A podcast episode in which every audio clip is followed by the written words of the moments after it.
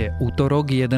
februára, meniny má Desider a aj dnes bude relatívne teplo, no nachystajte sa na zamračenú oblohu, príležitostný dážď a na horách, ale aj na vyššie položených miestach môže aj snežiť. Stále si tiež dávajte pozor na silný, špeciálne nárazový vietor, na horách môže byť aj výchrica. Denné teploty by sa mali pohybovať medzi 3 stupňami na severe až po 10 stupňov.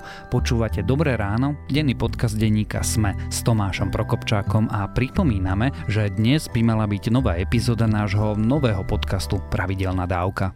Pravidelným investovaním do fondov cez ČSOB Smart Banking môžete svojim deťom zabezpečiť vysnívanú budúcnosť. ČSOB.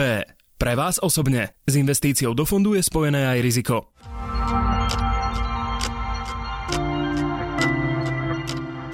A začneme tradične krátkým prehľadom správ. Premiér Peter Pellegrini sa zastal ministerky vnútra. Cez víkend sa totiž objavila zvláštna nahrávka, na ktorej Denisa Saková komentovala snahu ľudí voliť zo zahraničia. Pellegrini rovnako zopakoval, aby ľudia neboli prekvapení, že voľby môže rozhodnúť 55 tisíc zahraničných hlasov a hlasy hlavného mesta. Vraj on ani Saková nehovoria nič zlé a len chcú motivovať ľudí v regiónoch, aby išli tiež voliť kauze zmeniek televízie Markíza pokračuje súd. Písmo znalkyne povedala, že nepochybuje o tom, že údajné zmenky boli antedatované. Tvrdila tiež, že si je istá, že podpisy vznikli až po roku 2013, no podpísané zmenky mali byť vraj v roku 2000. V Európe vyčíňa silný vietor. Včera platili výstrahy pre celé Slovensko. Najhoršia situácia mala byť na západe krajiny. Cez víkend orkán zasiahol Veľkú Britániu, vyčíňal aj v Česku. Bez domácnosti zostali v Európe 10 tisíce miest. Krajiny rušili letecké spojenia a niektoré hlásili aj obete. Írske voľby do parlamentu dopadli veľmi tesne. Prekvapením je výrazný úspech nacionalistov zo Sinn Féin, ktorí podobne ako dve ďalšie strany získali okolo 22%. Bývalé politické krídlo teroristov z Íra dokonca ani nepostavilo dosť kandidátov na poslancov. Výsledky volieb však ukazujú, že na stole je znovu otázka zjednotenia Írska. Noci z nedele na pondelok sa udelovali tohto ročné Oscary a priniesli množstvo prekvapení. Porazeným je asi Netflix, ktorý získal len dve sošky z viac ako 20 nominácií. Najlepším filmom sa prekvapujúco stal juhokorejský parazit hercom Joaquin Phoenix za Jokera, herečkou René Zellweger za Judy. A ak vás tieto správy zaujali, viac ich nájdete na webe sme.sk.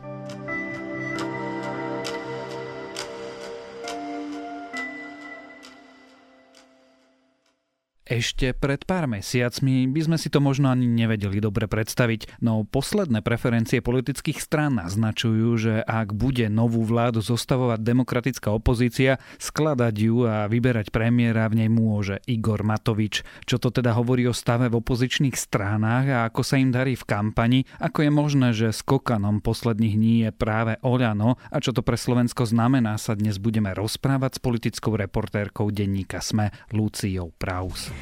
Opozícia by zostavila vládu, no s iným premiérom ako doteraz. Igorovi Matovičovi za mesiac vystrelili preferencie o vyše tretinu. Podľa odborníkov vytrča medzi ostatnými lídrami ostrou retorikou. Za premiérským postom sa však potrhať nejde.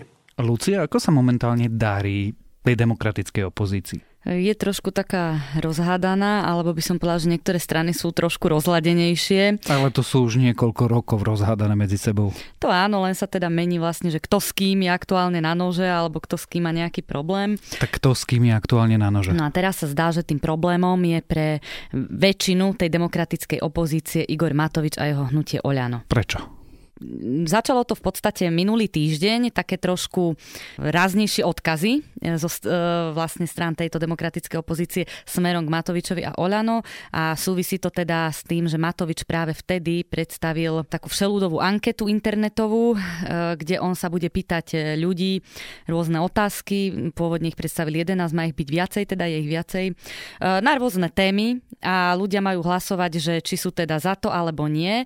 A tým Matovič podmienil vstup do koalície. Že vlastne ten nejaký návrh, ktorý Matovič, na ktorý sa pýta, ak za ne zahlasuje nadpolovičná väčšina, tak bude pre Matoviča jednoducho podmienkou, že toto musí byť v programovom vyhlásení vlády. Oni trošku zmierňovali. Jaro Naď hovoril, že to je skôr také niečo, s čím pôjdu do rokovaní. Uh-huh.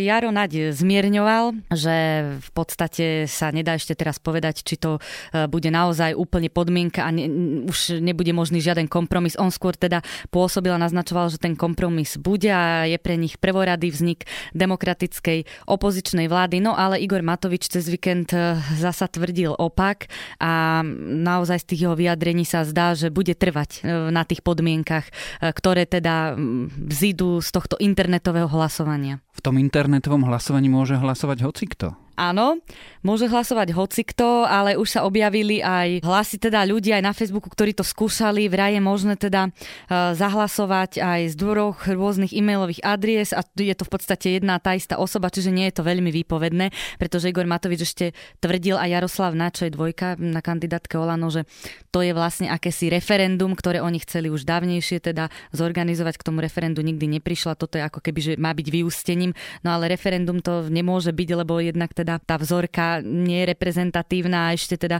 keď prichádzajú rôzne hlasy ľudí, že dá sa to všelijako obísť a jeden človek môže hlasovať viackrát, uh, takže je to sporné. A navyše to asi nie sú iba voliči Olano. Nie sú to len voliči Olano, ale to Matovič teda aj hovoril minulý víkend, keď predstavoval tú anketu, že on teda chce, aby sa do nej zapojili vlastne všetci voliči, aby to teda bolo reprezentatívne aj voliči Smeru a SNS a podobne. A oni asi nikdy neboli na domovej schôdzi. No veď uh, tu je aj ten predpoklad, že väčšina ľudí, čo sa do tej ankety ankety zapojí, zrejme je sympatizantmi Oľana, pretože volič nejakej inej strany nemá dôvod eh, hlasovať v Matovičovej ankete. Pre nás bude názor každého jedného voliča alebo nevoliča mať úplne rovnakú váhu. Inak povedané, chceme ľuďom umožniť, aby v týchto voľbách neprehral prvýkrát nikto. Aby mali pocit, že v týchto voľbách neprehrali, lebo vedia, že keď budeme súčasťou tej budúcej koalície, to, za čo hlasovali a to, čo presadili, my presadíme do programového vyhlásenia vlády tak, že v prvom roku budúcej vlády to bude splnené tie strany, ktoré Matoviče kritizujú, by sa asi skôr mali same sebou zaoberať. Toto im odkázal mimochodom aj Jaroslav Nať, z tej kandidátky Oľano. Po tej kritike, čo prišla, e, najmä PS a spolu teda kritizovali túto anketu. Myslím, že KDH tam bolo za ľudí, tiež teda s tou anketou má problém. No a Jaroslav Nadim odkázal, že na ich mieste teda by sa skôr zaoberal ich kampaňou a nie kampaňou Olano. A je fakt, že Olano je v súčasnosti podľa posledného najnovšieho prieskumu agentúry ako najsilnejšou demokratickou opozičnou stranou čo je celku prekvapenie, lebo doteraz vlastne na takejto pozícii, na takomto poste sa ešte nenachádzali. Tak si zopakujme, urobme si takúto momentku, ako sú na tom tie strany podľa predvolebných prieskumov. Tak berme do úvahy ten posledný, najaktuálnejší, ktorý vlastne teda robilo ako pre televíziu TA3. No a tam je ten smer stále prvý, okolo 17,3%, 17, čiže tam sa to nezmenilo, ale zaujímavá je tá opozícia. Olano je teda druhou najsilnejšou demokratickou opozičnou stranou, agentúra ako im namerala 13,5%. No a potom nasledujú extrémisti z LSNS 11,8%, strana Andrea Kisku za ľudí 9,5% a potom je až PES spolu, ktorý vlastne vo väčšine tých prieskumov doteraz a ešte aj myslím, že koncom Vlaňajška boli ešte oni lídrom eh, demokratickej opozície, čiže tí získali 8,7%. No a potom nasledujú Smerodina, Saska, DH, SNS, Saska DH, SNS sú už v zóne ohrozenia vo veľkom, lebo tí majú 5 celá niečo, každá jedna z nich, čiže tam už je to. Ale treba povedať, že aj to PS spolu je v zóne ohrozenia napriek tomu, že má 8,7, pretože oni e, ako jediní v týchto voľbách, teda pre nich platí to zvýšené kvorum 7%, lebo idú ako dvojkoalícia. Keď sa pozrieme na výsledky toho posledného prieskumu ako, tak tam to vyzerá tak, že v rámci štatistickej chyby ste dokonca už v tej zóne ohrozenia. Vy potrebujete získať 7%. Ste nervózni? Ja som samozrejme aj som z toho trošku nervózny, keď mám povedať pravdu, ale makame, ja verím vždy dobrý výsledok. Ja som optimista, bol som optimista, aj keď sme kandidovali napríklad so Zuzanou Čaputovou, ona mala 8% a bola šiesta v poradí a vedeli sme, že keď budeme pokračovať poriadnou prácou, tak sa podarí nejaký výsledok. Takže ja verím to, že posledné tri týždne, keď budeme pokračovať tak ako doteraz a ešte možno pridáme, tak sa ten výsledok dostaví. Čo robí Oľano dobre? Čo robí dobre Igor Matovič kampani, že vlastne celkom prekvapivo za posledné, no povedzme, že mesiace prešprintoval ostatné opozičné strany? No tí odborníci, ktorých som ja oslovovala presne s touto otázkou, majú na to viacero ako keby odôvodnení, že prečo tomu je tak. Jeden z nich je taký úplne prozaický, lebo je to Matovič. A mm, to znamená to, že ten Matovič jednoducho je o ňom počuť, on dokáže komunikovať také veľmi jednoduché polopatistické hesla smerom k tým ľuďom a dokáže sa veľmi dobre vymedzovať voči smeru, čo funguje vlastne na tých voličov demokratickej opozície. No a teraz by niekto mohol namietať, že veď aj tie ostatné strany sa vymedzujú voči smeru, ale tu sa teda ukazuje podľa tých odborníkov a to vidíme aj v kampani, že nie až tak vlastne efektívne a možno hlasno, lebo napríklad PS spolu si teraz zvolilo mm, tú stratégiu, že teda chodia na mitingy Kotlebovcov ich nejak blokovať alebo protestovať a to práve môže dávať e, časti voličom signál, že pre nich je hlavný super Kotleba a nie ten smer. Kdežto Matovič teraz, čo sa týka toho vymedzovania voči smeru, je vlastne jednotka a topka. Čiže to môže tým voličom imponovať. To je tá jedna vec. Potom tá jeho autenticita. To sme videli vlastne, keď sa vybral do Kán k tej počiatkovej vile, kde lepili teda papiere, že je to štátny majetok. To tým ľuďom vlastne môže imponovať nie kvôli tomu samotnému aktu, že išli proste do Kán k Matovičovej vile, lebo keby to treba asi urobiť Kiska alebo Truba, nemusí to mať taký efekt, ale tým, že Matovič je taký, že robí z tej politiky aj show, tak jednoducho dokáže pritiahnuť tí voliči si to tak vedia potom jednoducho pretransformovať, že aha, tak je proti počiatkovi, je proti smeru, vieme, čo môžeme od neho čakať, za s korupciou a s ním si viac spájajú ten boj proti korupcii, než potom s tými inými stranami, ktoré majú možno zložitejšie heslá, hovoria o hmotnej zodpovednosti politikov a podobne. Čiže sú to presne aj tá, to, čo som spomínala, tie polopatistické, jednoduché nejaké hesla, samozrejme aj čiastočne populistické, lebo aj v tých anketových otázkach niektoré sú naozaj také populistické, však on tam v podstate hovorí o autobusoch zadarmo pre dôchodcov, s čím už napríklad aj Smer svojho času teda o tom uvažoval. No a ešte napríklad by som spomenula jeden z tých viacerých dôvodov a to je, že Matovič, on je vlastne od začiatku, hoci je v tej politike už 10 rokov, stále vnímaný ako taký neštandardnejší politik, v zmysle však donedávna, kým ešte neplatili nové pravidla pre politické strany, malo Oľano štyroch členov. Eh, Matovič každé 4 roky na volebnej kandidátke prinašal úplne nových ľudí. Bol to ten jeho koncept, že poslanci sú potom na tých posledných miestach miestach na 150 teda ďalej. No a to tým ľuďom, ktorí chcú zmenu a možno sú aj takí frustrovaní z tej politiky, môže evokovať, že aha, on je štandardný politik. Nechcem povedať, že je to niečo na štýl Kotlebu, to nie, ale ako napríklad niektorí volia Kotlebu, že na protest a z revolty, eh, tak časť voličov to vidí treba aj u toho Matoviča, samozrejme to nie do takej miery ako Kotleba, to nechcem teda hovoriť, ani že by mali oni podobného voliča, ale môže to imponovať tým ľuďom, že už sú tak frustrovaní a ten Matovič buchne do stola, povie Fico do basy a jednoducho to účinkuje. No a vidia v ňom vlastne ako keby ten protest, ten vzdor. Keď eh, títo ľudia, čo mu rozumiem, volia Igora Matoviča z protestu. No ale on by potom po tom proteste mal začať vládnuť. Vie si predstaviť, že by vedel, mohol, chcel začať vládnuť, alebo teda ešte skonkrétním tú otázku, že Igor Matovič sa stane premiérom alebo niekoho za premiéra bude vyberať? No samotný Igor Matovič nikdy nekomunikoval verejne alebo aj neverejne nejaké svoje takéto ambície. Že on by chcel zostavovať vládu, že on by chcel byť premiérom v porovnaní s lídrami iných opozičných strán, ktorí... No, len pred mesiacom na to nemal percenta. Nemal percenta, ale dá sa povedať v podstate, že ani za ľudí na to nemal nejaké percenta. Andrej Kiska sa vyjadril v zmysle, že on si vie predstaviť túto pozíciu a na toho ministra ho to aj z možnosť pochopiteľných dôvodov moc neťa, keďže bol predtým prezident. No jeho najprv treba nájsť, kde sa nachádza v tej kampani. Čiže Matovič nikdy nekomunikoval o tom. Čiže to je prvá vec. Hej. To, že na to nemal percenta, áno. No teraz vlastne, keď aj dostal tú otázku v jednej z diskusných relácií, tak ak sa nemýlim, vyjadril sa v zmysle teda, že oni majú pár odborníkov alebo pár ľudí, ktorí by boli vhodní na tú pozíciu, ale nemenoval, že kto by bol tým premiérom. Z toho sa dá usudzovať, že on sám ním byť nechce. Kto by to mohol byť? Lebo vy tam máte naozaj rôznych ľudí. Máte tam pána Pročka, máte tam pani Záborskú, máte tam pána Kučeru. Niekto z nich? Viete, ja by som asi odporúčal niekomu, kto pochybuje, nech ide teraz eh, na ulicu a pýta sa ľudí. A my to cítime spätnú väzbu dramatickú od ľudí späť. Takže tak, ako nám ľudia dôverujú a veria, tak eh, dôverujú nám aj, že ich nesklameme a budeme zodpovední. Takže ja by som to nechal v tejto chvíli tak.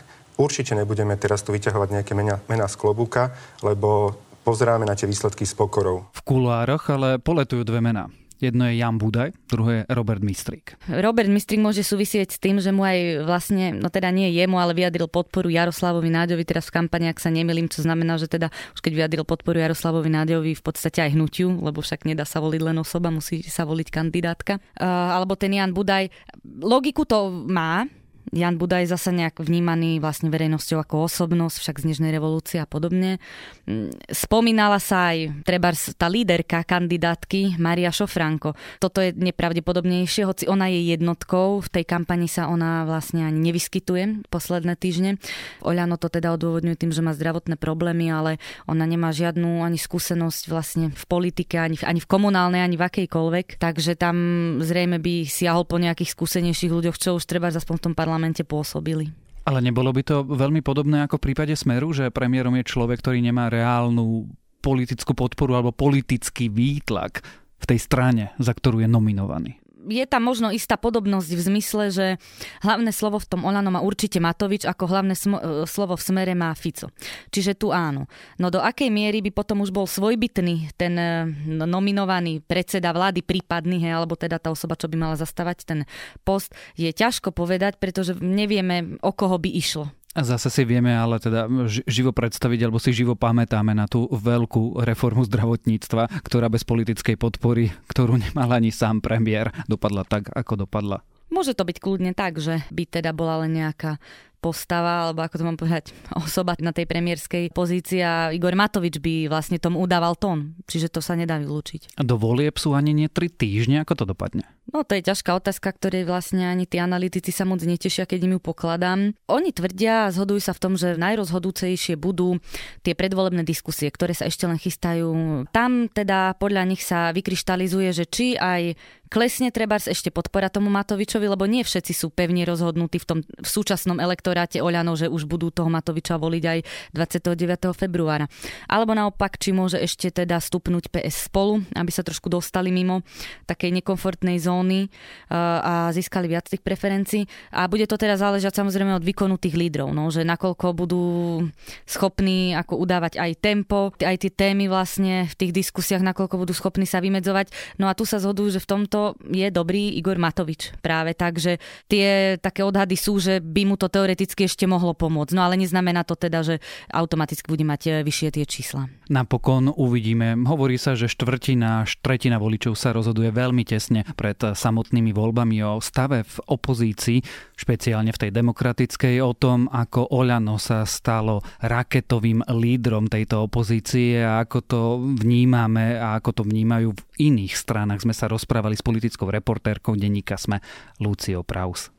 Čiže pozývam vás páni Andrej Kiska, Michal Truban, Miroslav Beblavy, Richard Sulik, Alois Hlina, Boris Kolár. Odložme svoje ega. Ukážme, že po 30 rokoch nám záleží na názore voličov. Že nechceme voličov a ľudí iba k tomu, aby nás volili, ale že reálne nám záleží na tom, čo ich trápi, chceme to spoločne vyriešiť a chceme im nechať rozhodnúť tie prvé riadky do budúceho programového vyhlásenia vlády.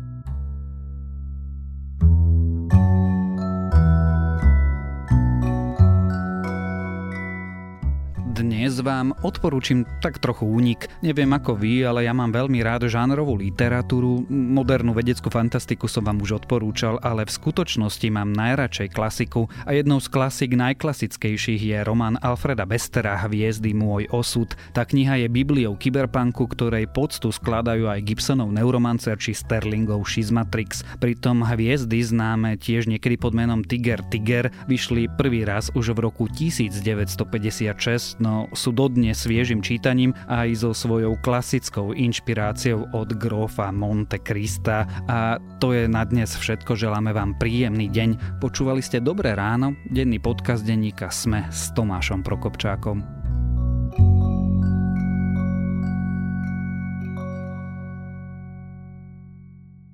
Pravidelným investovaním do fondov cez ČSOB Smart Banking môžete svojim deťom zabezpečiť vysnívanú budúcnosť. ČSOB. Pre vás osobne. S investíciou do fondu je spojené aj riziko.